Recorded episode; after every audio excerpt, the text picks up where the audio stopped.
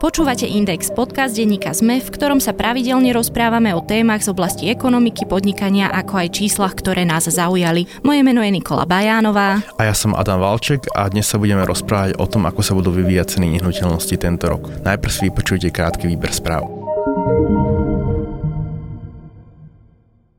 Nemecko nezavedie mýto pre osobné auta už tento rok, ale až od oktobra 2020. Mýto je kritizované ostatnými členskými štátmi únie, pretože v podstate ho budú platiť iba auta z cudziny. Majiteľia v Nemecku registrovaných aut si budú môcť sumu odpočítať od dane z motorových aut. Taliansko je prvým štátom Európskej únie, kde už je zakázaný predaj plastových vatových tyčiniek. Zákaz platí od 1. januára. Celoeurópsky zákaz plastových výrobkov na jedno použitie, ako sú slamky, príbory, taniere, obaly na jedlo či spomínané vatové tyčinky, príde až na budúci rok. České aerolínie Smartwing začnú 30. maja lietať z Bratislavy dvakrát denne do tureckej Antálie, nasledujúci deň otvoria aj linku z Košíc, odkiaľ budú lietať 5 krát týždenne. Štát zvažuje s firmou oligarchu Juraja Širokého podpísať zmluvu o budúcej zmluve o kúpe akcií stavebnej firmy Váhostav. Vo vládnych dokumentoch sa neuvádza, o aký veľký podiel štát má záujem. Opciou si chce vláda poistiť, že jej Váhostav do 10 rokov vráti sumu asi 8 miliónov eur. Viac podobných správ nájdete na webe sme.sk. Slováci majú fetiš vo vlastníctve bytov. V rebríčkoch podielu bytov v osobnom vlastníctve sme na špici v rámci únie spolu s Rumunskom a Maďarskom.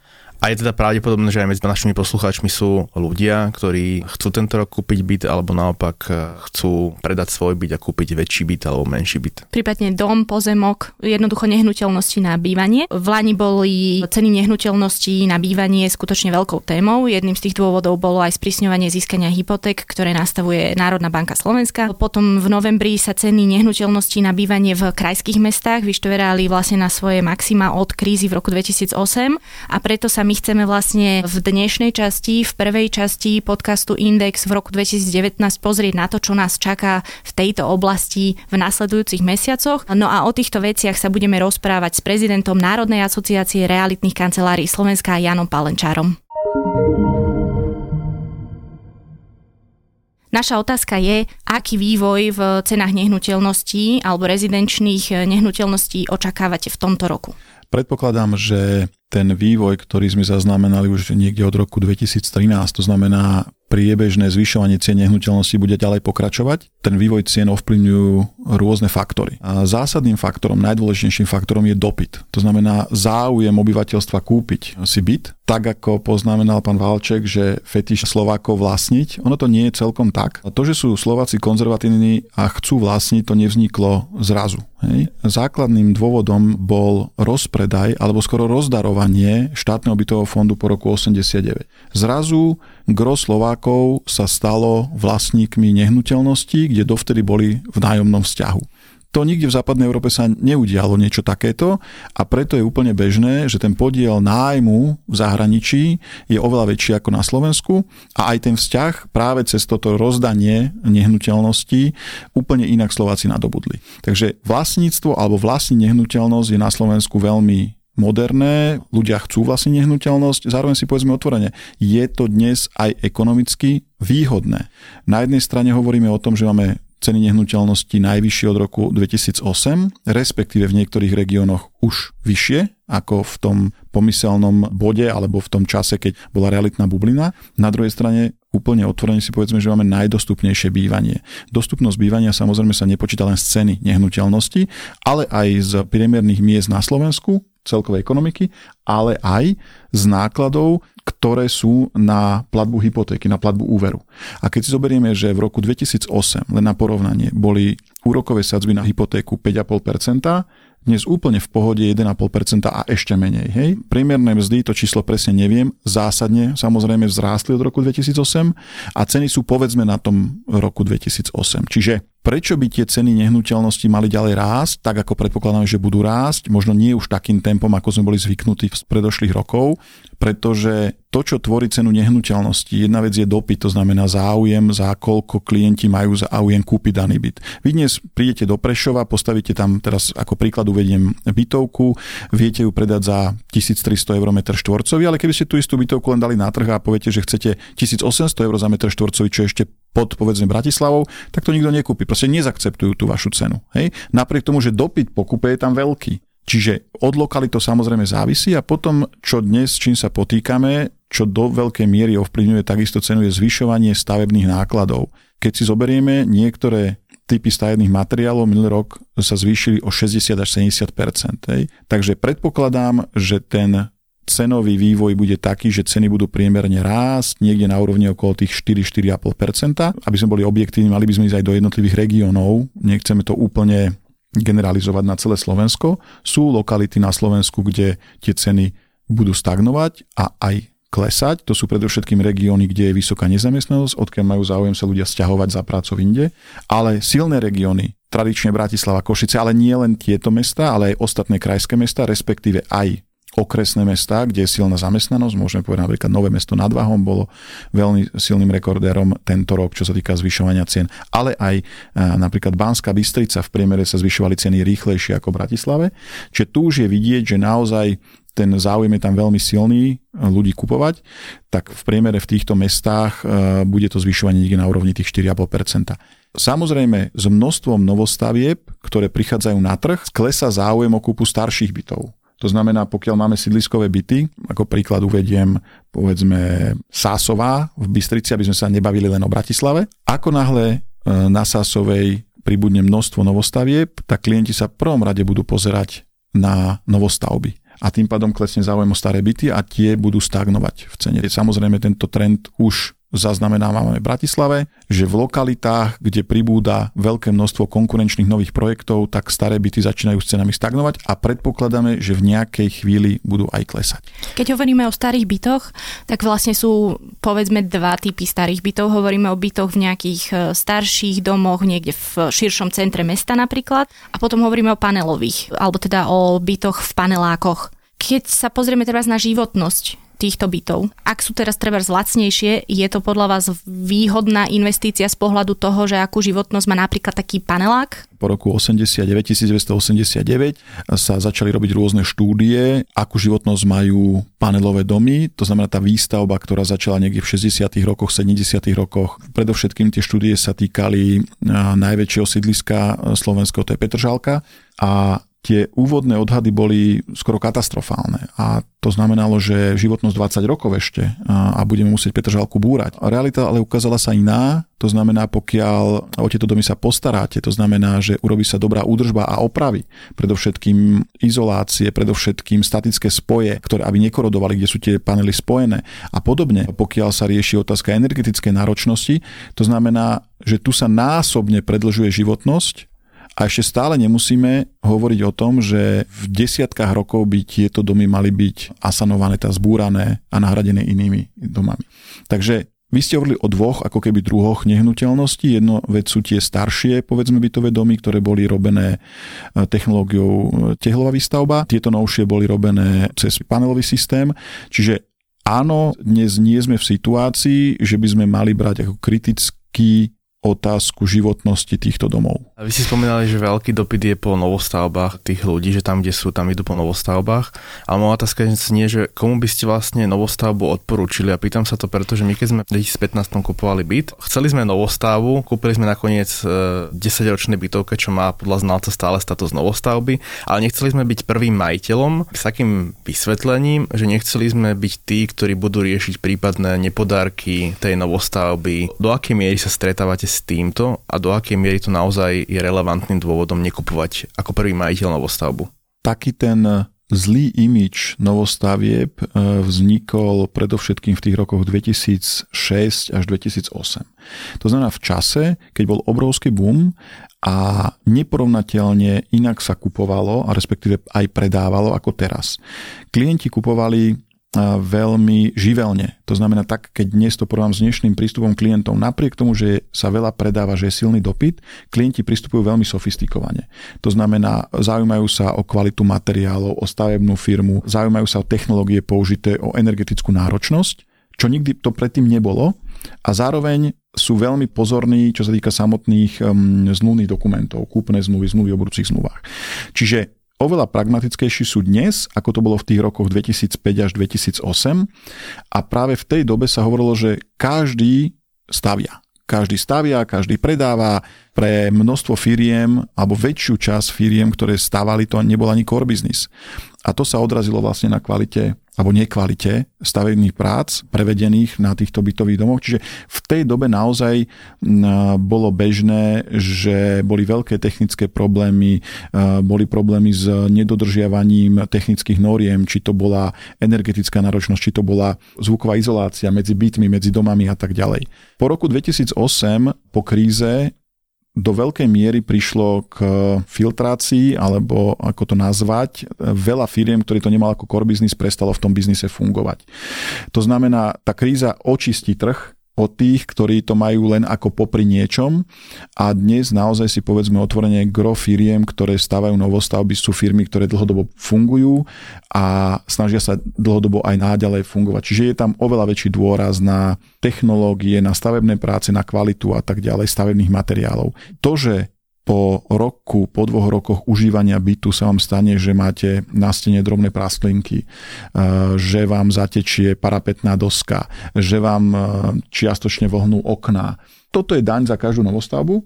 Tam je skôr dôležité, aby ten developer bol natoľko seriózny, že toto vníma ako garančné opravy a tak sa k tomu postaví. To znamená, premaluje, vymení parapetnú dosku.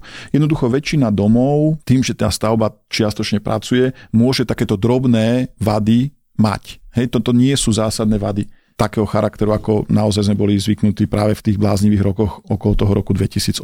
Takže ja takisto klientom dnes navrhujem, aby sa prvom rade pozreli na ponuku novostavieb a pokiaľ ich neuspokojí, čo môže byť tak, jednoducho nevyhovujem lokalita, veľkosť a podobne, nech sa v tom druhom kroku pozrú povedzme aj na tie staršie byty. Ak som vás správne pochopil, tak okrem tohto odporúčania vlastne tam som pochopil aj také implicitné odporúčanie, že novostavby áno, ale od overených developerov s referenciami.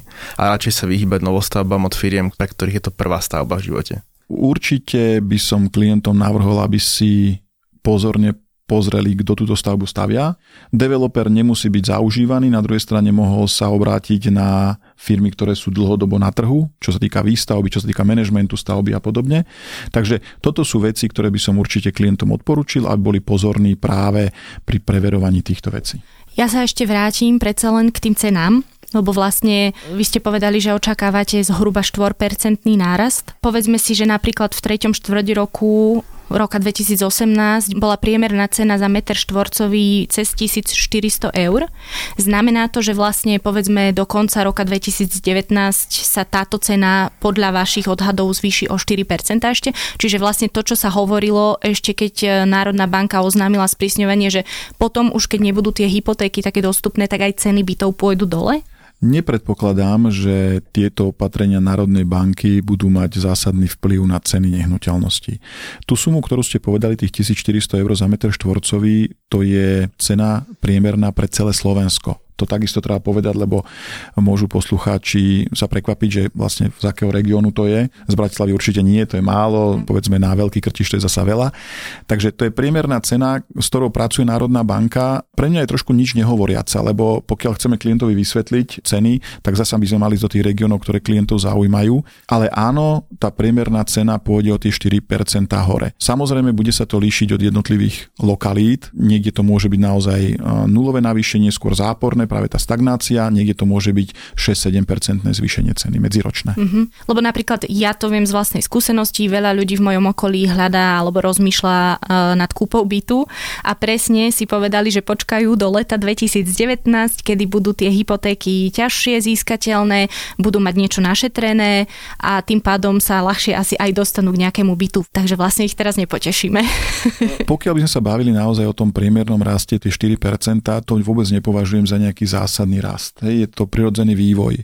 A tak ako keď si pozriete vývoj cien nehnuteľnosti z dlhodobého hľadiska, tak naozaj tá krivka je v priemere niekde na úrovni okolo tých 5-6% medziročne. To by sme si povedzme zobrali posledných 15-20 rokov. To znamená, zažili sme obrovské vzostupy práve okolo toho roku 2005 až 2008, ale povedzme od 2008 do 2010 aj veľké pády, niekde na úrovni skoro 30%. A špekulovať s tým, že práve ja si kúpim ten byt v tom momente pádu, keď tie ceny padnú, to je veľmi zložité. Prečo? Ak e, sa stratí spotrebiteľská dôvera, to znamená, že klienti nechcú kúpať nehnuteľnosti, to má ten dopad na klesajúci dopyt, vo veľkej miere nechcú kupovať nehnuteľnosti a prečo nechcú kupovať? Lebo sa zlakli, že nebudú mať prácu, môže byť problém s nezamestnanosťou, sú vysoké hypotéky a v tom čase neistoty bude práve ten váš kamarát ten, kto sa rozhodne, že zariskuje a kúpi to práve v tých najnižších cenách. Ale čo vôbec potom posmeluje dopyt po nehnuteľnostiach, lebo vlastne, ak sa vrátim k tej regulácii od Národnej banky, jej účelom je znížiť mieru zadlžovania domácnosti, pričom z veľkých dát zároveň vyplýva, že máme minimum vlastných úspor. Čiže ak by sme predpokladali, že regulácia MBS bude účinná, či niekedy v lete tohto roka by sme sa mali postupne prestať tak e, brutálne zadlžovať, čo automaticky podľa mňa malo znížiť dopyt po nehnuteľnostiach, lebo teda úspor máme minimum. Keď si pozrieme vlastne tie návrhnuté opatrenia, áno, je to presne preto a my to plne kvitujeme, že je tu určitá skupina obyvateľov, ktorých si kupujú byty bez rezervy finančnej. To znamená, naozaj získajú 100% hypotéku, ani vo svojom príjme nemajú rezervu, pokiaľ by sa dostali do nejakých problémov. Práve táto skupina obyvateľov a samožiadatelia, to znamená, kde bude jeden žiadateľ, tí budú najviac ovplyvnení týmito opatreniami Národnej banky a nebude im umožnené kúpiť si byt stále z tejto skupiny ľudí, ktorí brali tzv. 100% hypotéky, sú takí, ktorí majú k dispozícii tých 20%, respektíve vedia si v rámci rodiny vyskladať. Čiže my ešte nevieme dnes presne posúdiť, koľko bude presne tá skupina, ktoré nebude umožnené, ani si nezoberú hypotéku. A tí budú musieť, keď budú chcieť bývať, zostať povedzme v nájmoch. Ale tu sme niekde úplne v inej téme, podpora nájomného bývania aby bola na ďalšie hodiny téma, ktorá je veľmi vážnou témou a myslím si, že štát sa tejto téme málo venuje. Čiže ja predpokladám, že tá skupina tých, ktorí si nezoberú úver, bude taká, že zásadne neovplyvní vývoj cien nehnuteľnosti. Úplne jednoducho, aký je podľa vás teraz najvýhodnejší nákup, aký môže spraviť povedzme 30-ročný človek v Bratislave? Je dobre kupovať dvojizbové byty, je dobre kupovať trojizbové byty? Napríklad ja keď som kupovala byt, bola som rozhodnutá pre dvojizbový byt s veľkou terasou, pretože to bolo veľmi sexy, ale nakoniec zasiahli moji rodičia, ktorí povedali, že som v stabilnom vzťahu, takže by bolo dobré, keby som si radšej kúpila trojizbový byt a musím povedať, že som naozaj rada, že som to tak urobila. Sú tie dvojizbové byty to momentálne najžiadanejšie na trhu? Hej, dvoj- a trojizbové byty robia zhruba 65% celkového dopytu. Dnes klienti veľmi pragmaticky hodnotia aj nielen izbovosť, ale aj výmeru bytov. To znamená, je väčší záujem o menej metrážne byty, ale dobre dispozične riešené. To je tá zmena správania, pokiaľ by sme si pozreli zasa minulosť, kedy boli veľmi moderné veľkometrážne byty, dvojizbový 80 metrov, trojizbový 120, dnes je to úplne opak. A najbežnejší dopyt, aký vnímame, je novostavba trojizbového bytu s parkovaním do 200 tisíc. A keď si to pozriete, tak tá ponuka nie je veľká. Takže v rámci toho, čo sa dnes ponúka, treba aj na toto veľmi skúmať ten trh a často je potreba takýto byt si zaznúniť ešte v čase výstavby. Preto hovoríme, sme sa dostali tiež do doby toho, že sa nám projekty predávajú z papiera. Je určitý segment bytov, ktoré sa predávajú veľmi rýchlo. E, zasa nemôžeme to zovšeobecniť, že sa všetko predáva, lebo v rámci povedzme ponuky v bytovke sú aj väčšie byty, sú rôzne byty, ale áno, tu je reálne vidieť ten veľmi silný dopyt, ktorý hýbe tým trhom. Čo sú objektívne a subjektívne kritéria rastu ceny? Vysvetlím, prečo sa pýtam. My sme kupovali v 2015 byt 85 m štvorcových vo Vrakuni trojizbový za 105 tisíc eur a šokovala nás vlastne ponuka e, susediaceho bytu, úplne rovnakého aj dispozične aj metrážov za 120 až 130 tisíc eur. A to sme v lokalite, kde nepribudla zastávka MHD, kde sa nenatiahla električka, kde sa nejakým spôsobom nezmenili nejaké objektívne faktory bývania, ktoré by zvyšovali kvalitu bývania. A napríklad v Petržalke, kde sa postavila električková dráha, ten rast cien bytov nebol taký e, dramatický. Bol tam nejaký, ale nebol dramatický. Naopak by som tam očakával, že keďže sa zmenila kvalita bývania, lebo mi cesta do roboty môže trvať pár minút, tak tam nebol ten rast taký dramatický. Že do akej miery tieto reálne zmeny v tej infraštruktúre ovplyvňujú tú cenu bývania a do akej miery je to len o tom, že tak rastie celý trh, tak ja teraz predávam, tak zvýšim cenu svojho bytu. Je to kombinácia týchto faktorov. Uvediem príklad. Keď e, RegioJet začal s prevádzkou trate smerom od Čamorína, teda od Dunajskej stredy do Bratislavy, tak nám razantne sa zvýšil záujem o pozemky a rodinné domy v obciach, kde mal zastavku RegioJet. Úplne to otvorene hovorím, to sme zaznamenali a pre nás to bolo také novum, a naozaj sa to chytilo. Takisto musím povedať, že začiatkov výstavby obchvatu Bratislavského rovnako sa nám zvýšili ceny pozemkov presne v tej lokalite Dunajská Lužná, Šamorín, Kalinkovo, Hamuliakovo. Takže pokiaľ hovoríme o dopravnej dostupnosti, má to svoju hodnotu veľmi vysokú. Súvisí to aj s tým, že to len ako zasa príklad uvediem, v 90. rokoch bol veľký záujem, bol to taký veľký trend ísť mimo Bratislavy, ísť bývať do satelitov. A v satelitoch si vystavať veľmi luxusné bývanie. Už tá kombinácia mať luxusné bývanie, veľmi drahé a luxusné bývanie v mieste, ktoré hoci je blízko prírody, má zlú infraštruktúru, zlú dopravnú dostupnosť, už táto kombinácia v úvode bola zlá. Dnes presne ako ten trh sa stáva racionálnejším, vidíme, že presne tie lokality tých satelitov, kde je zlá dopravná dostupnosť, sú alternatívou k bývaniu v meste v bytoch. To znamená, buď si kúpim v meste trojizbový byt a mám dopravnú dostupnosť, mám infraštruktúru, služby, škôlky, školy, alebo mi viac za to stojí mať ten svoj pozemček, mať blízko z prírody a v tej istej cene do 200 tisíc eur si kúpim v satelite rodinný dom. Ale Bohužiaľ mám do Bratislavy dostupnosť hodina ráno, hodina večer a nie v každom z tých satelitov je nejaká vybavenosť dobrá, musím deti voziť a tak ďalej. Takže tuto tiež vidíme, ako sa začínajú ľudia správať pragmatickejšie, racionálnejšie. A čo sa týka samotného mesta a toho príkladu, ktorý ste uviedli, Petržalská električka, keď tak to môžem nazvať, predlženie, pomohlo cenám bytov v tesnej blízkosti. To znamená, že niekoľko projektov sa postavilo novostavie blízko Einsteinovej a v blízkosti vlastne práve tejto električky a tieto projekty išli vysoko nad priemer za metr štvorcový bytov v Petržalke. Takže malo aj toto vplyv a zároveň do toho celého samozrejme sa to skombinováva s celkovým dopytom a s celkovým rastom cien. Slúbili sme ešte, že sa porozprávame aj o tom, kto chce predávať byty. Čiže sa len tak opýtam, v krátkosti platí to, čo sme si povedali teraz, vlastne veľmi jednoducho aj naopak pre tých, ktorí vlastne predávajú byty. To je taká tak základná otázka. Mám kúpiť alebo predať? Hej? A ja sa vždy pýtam, a prečo chcete kúpiť a prečo chcete predať? Chcete kúpiť preto, že potrebujete pre seba nabývanie alebo ako investíciu a potom sa môžem baviť o tom, do akej miery to je výhodné a samozrejme kúpiť v kombinácii toho, že najlepšia dostupnosť bývania je fajn. Ak chce niekto predať, tak sa pridám, prečo chcete predať? Preto, aby ste si dali tie peniaze na účet? Tak v tom prípade, ak ten byt nepotrebujete, porozmýšľajte o jeho prenajme. To zhodnotenie financií je vyššie, ako pokiaľ dáte dnes peniaze do banky. A pokiaľ chcete predať, lebo chcete väčší, tak opätovne to kombinujeme s kúpou, čiže tá výhodnosť tu dnes je.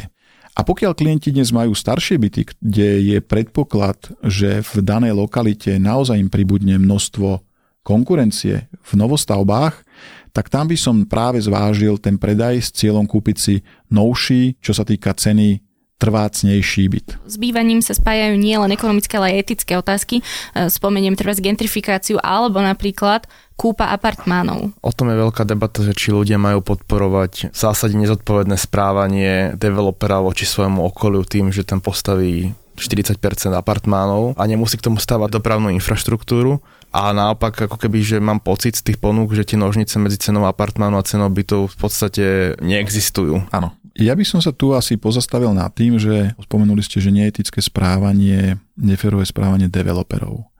No ja by som sa skôr pozrel na to, že kto nastavil takéto podmienky. Kto nastavil podmienky, že v niektorých lokalitách je potrebné kombinovať 60%, 70% bývanie a zvyšok nebytové priestory. Keď vieme, že tie nebytové priestory v tej lokalite proste není o nezáujem. Na troch poschodiach bytovky by ste mali urobiť nejaké kancelárie, mali by ste tam urobiť nejaké obchody, nejaké služby. No nikto to nebude mať záujem v tej lokalite využívať. Takže čo má možnosť developer urobiť? No nepostaví tam nič, lebo pokiaľ by mal naozaj trvať na tom a ísť v litere zákona územného plánu, ktorý je zlý, zastaraný a motajú sa okolo toho naši samozprávni volení zástupcovia už roky a nezlepšili to, tak v podstate developer tam nepostaví nič. Potom je tu druhá možnosť, že nájde si ten priestor ako keby na hrane zákona a tie nebytové priestory vybuduje ako apartmány a predáva ich na trvalé bývanie. A tu si treba jasne povedať, že Je jediným problémom to, že je tam zlý územný plán, ale všetky ostatné atribúty, to znamená technické normy, svetlotechnika, hluková štúdia, prášnosť, všetko ostatné ten apartmán splňa, v tom prípade klientovi poviem, ten apartmán splňa všetky atribúty bytu, vy tu máte rovnakú kvalitu bývania ako váš sused na vyššom poschodí, ale kvôli územnému plánu to je takto. A v tom prípade, ak má tieto informácie kupujúci, tak sa môže rozhodnúť, že áno, je to v poriadku, ja to kúpim ako apartmán, lebo tu mám všetky splnené požiadavky. Keď sa len vrátim späť k mojej otázke, tak vy vlastne hovoríte, že áno, klienti by to mali zohľadňovať a mali by zohľadniť, či developer šedí ekonomicky. A ak nie, že ak je jedinou príčinou len zlý územný plán, tak to odporúči kúpiť. Ale ak ten developer šedil, to znamená, že chcel ušetriť e, na rôznych normách a preto išiel do apartmánov, tak by ste to radšej nepodporovali. Gro 99% developerov by nešlo do toho, že pokiaľ môže postaviť v danom mieste byt, tak tam postaví apartmán. To nedáva zmysel nikomu. Pri apartmáne máte problém s hypotékou, pri apartmáne máte problém s nahlásením trvalého pobytu. To dáva množstvo komplikácií. Ale ak je tam zlý územný plán, tak ten developer inú možnosť nemá. Tu však treba naozaj klientov upozorniť na to, že pokiaľ sa rozhodujú a zvažujú kúpu apartmánu, aby si preverili, či ten apartmán, ako som spomenul, splňa všetky normy bytu. Pokiaľ nesplňa, to znamená, môže mať zlú svetlotechniku, môže mať zvýšenú hlučnosť, môže mať zvýšenú prašnosť, tu by som naozaj zvážil, lebo tá kvalita bývania tam nebude dobrá. Takže tu by som naozaj zvážil kúpu takéhoto apartmánu, respektíve by som potom naozaj sa snažil vyjednať nižšiu cenu. A teda len pre poslucháčov, apartmán vlastne je byt, ktorý nemusí splňať technické normy, ale teda väčšina developerov ide do toho, že splňa technické normy, ale majú iný status, aby mohli splňať územný plán. Presne tak to je. Apartmán je vlastne nebytový priestor, ktorý nie je určený na trvalé bývanie. Byt je bytový priestor určený na trvalé bývanie. Takže toto je nejaká formulácia, ten rozdiel vo formulácii ale väčšina developerov má s týmto problém kvôli územnému plánu. Naozaj môžu byť dôvody pri niektorých bytovkách práve svetlotechnika a tu je dôležité ešte raz to e, zopakujem, aby si klient tieto technické normy a splnenie technické normy preveril. A ako je to sám s trvalým pobytom potom? Rôzne sa to obchádza, ale nie je to dovolené. Proste apartment tým, že nie je určený na trvalé bývanie, tak by ste tam nemali vedieť nahlásiť trvalý pobyt. Otázka, že rôzne sa to obchádza, lebo v rámci bytovky sa dá nahlásiť niekde na nejaký byt, čiže rôzne možnosti sú, ako sa to na miestnych úradoch obchádza, ale opätovne toto je následok niečoho, čo je od začiatku zlé. A keď sa tu budeme baviť o zmene územného plánu v rámci Bratislavy, dnes sa už bavíme pomaly desiatky rokov, tak to je absolútny nezmysel. A čo sa týka hypoték, lebo ja si túto debatu zapamätám spred 5-7 rokov, apartmány versus byty, kedy to bol taký, že boom a vtedy málo ktorá banka išla do financovania apartmánov. Dneska mám pocit, že už to v zásade banky nejak veľmi nerozlišujú, ale asi je dôvodom aj to, že reálne je menší podiel pravých hypotekárnych úverov. My to síce voláme to hypotéka, ale zvyčajne je to spotrebný úver. Čiže ako je to s tým financovaním? Pri apartmánoch e, je často prísnejšie posudzovanie a banky dávajú menší podiel celkovej sumy, čiže boli sme štandardne zvyknutí, že do 70% boli ochotné banky financovať kúpu apartmánu. Tak a to je na dnes všetko. S prezidentom Národnej asociácie realitných kancelárií Slovenska Jánom Palenčárom sme sa rozprávali o tom, ako sa budú v tomto roku hýbať ceny nehnuteľností určených na bývanie.